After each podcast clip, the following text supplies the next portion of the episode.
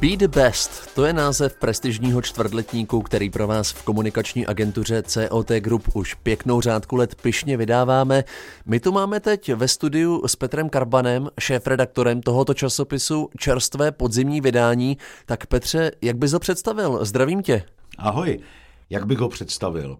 Podzim eh, v našem kalendáři v Bestu je věnován často technologiím, ale zase Best je obsáhlý magazín, jenom s jedním tématem bychom nevystačili, takže průřezově my se věnujeme eh, mnoha oblastem podnikání a nejen podnikání, protože my máme v podtitulu, v podtitulu toho časopisu slogan Anatomie úspěchu.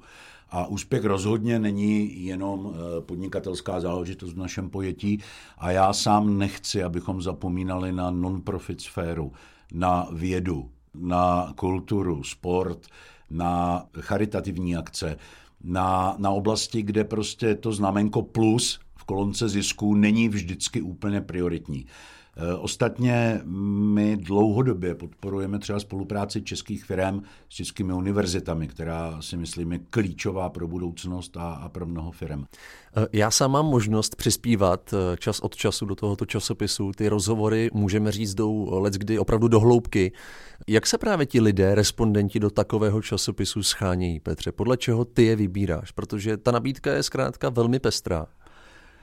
No, je to většinou buď to v souvislosti s tím, jaká je situace a co si myslím, že je dobré v tuto chvíli sdělovat. Uvedu příklad. V tom posledním čísle je eh, materiál, který mě ohromně natchnul, byť jsem od něj až tak velkou porci nadšení původně neočekával, protože když to řeknu tak, jak to bylo od začátku, tak jsme si vymysleli, že prostě v této krizové době by bylo dobré dát manažerům nějaké rady, jak prostě řídit podnik v krizi.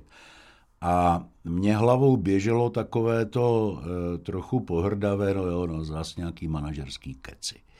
A upřímně řečeno, eh, my dlouhodobě spolupracujeme s eh, výbornou českou konzultantskou společností MC Triton, a když jsme tam s tím nápadem přišli, jestli by nám, eh, jestli by nám některé ze svých manažerů pro ty rady nezapůjčili, tak eh, vlastně jsme potom společně vymysleli takový model, který se ukázal být úplně skvělý. Oni totiž velmi často, jejich manažeři působí v roli interim manažerů, eh, kteří jsou nasazováni do firm pro konkrétní specifický úkol.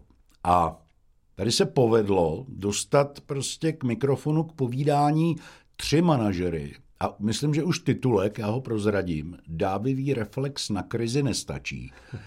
Říká, že to asi bude docela zajímavé čtení. A dokopnu to, oni se dělí o své rady, zkušenosti, které prožili, dva z nich byli skutečně v roli interim manažerů, Eh, na jaře v těch těžkých dobách, každý řešil úplně jinou problematiku v úplně jiném segmentu, dělí se tam o své zkušenosti, eh, dávají rady, jak se v které situaci zachovat.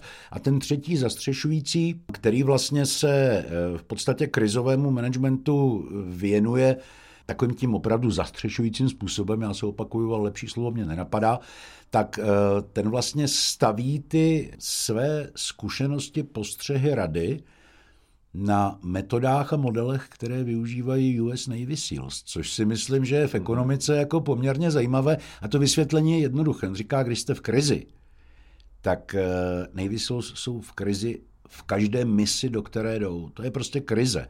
Tam neexistuje nic mezi. Tam je prostě buď to vítězství, nebo smrt. A e, na firmu v krizi je potřeba se dívat podobně. Neexistuje nic mezi. Vy buď to musíte vyhrát, anebo končíte. Takže Eh, možná trošku obsáhleji, ale mě tohle téma obrovsky zaujalo a, a dal jsem mu větší prostor, než jsem původně chtěl a myslím si, že je to jedno ze stěžejních témat čísla a že fakt stojí za přečtení. Hmm. Vím, že v každém vydání se objeví vypka, řekněme. Zkrátka osobnost, kterou každý zná. Eh, je i v tom podzimním vydání současném někdo takový? Já si myslím, že jich tam je několik, ale jestli bych měl vyzvednout vypku vypku, tak to bude asi profesor Michal Pěchouček. A pan profesor Pěchouček je dnes, tady to vidím, technolog, vede technologickou sekci, čili je skutečně technickým ředitelem společnosti Avast. Mm-hmm. On se dlouhá léta eh, zabývá umělou inteligencí a kybernetickou bezpečností a my jsme si o těch věcech povídali eh, částečně technologicky, ale poměrně hodně, použiju slovo filozoficky. Protože ono samozřejmě, já k tomu přistupuji laicky, k těmhle těm vysoce expertním tématům, nejsem rozhodně odborník na, na umělou inteligenci, Taková otázka, která mě eh, jakoby vždycky pronásleduje, je ta, že vědci se nemohou shodnout ani na tom, jak je to s lidskou inteligencí, na to s tou umělou.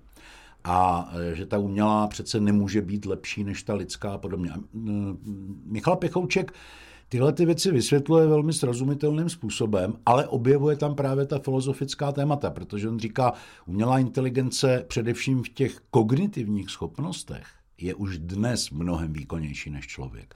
Když potřebuješ najít mezi milionem fotek jednu tu správnou, tak prostě ten počítač to dokáže rychleji, dokáže rozpoznávat tváře. Prostě rozpoznávací schopnosti má mnohem dále.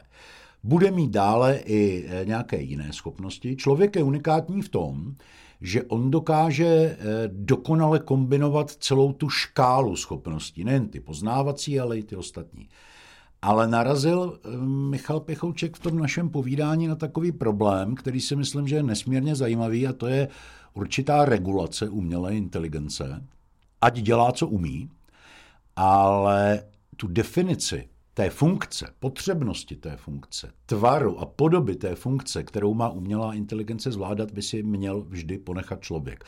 A já ti teda asi obšírněji, ale řeknu jeden příklad, který je naprosto jakoby, zní to jako sci-fi, ale není to sci-fi.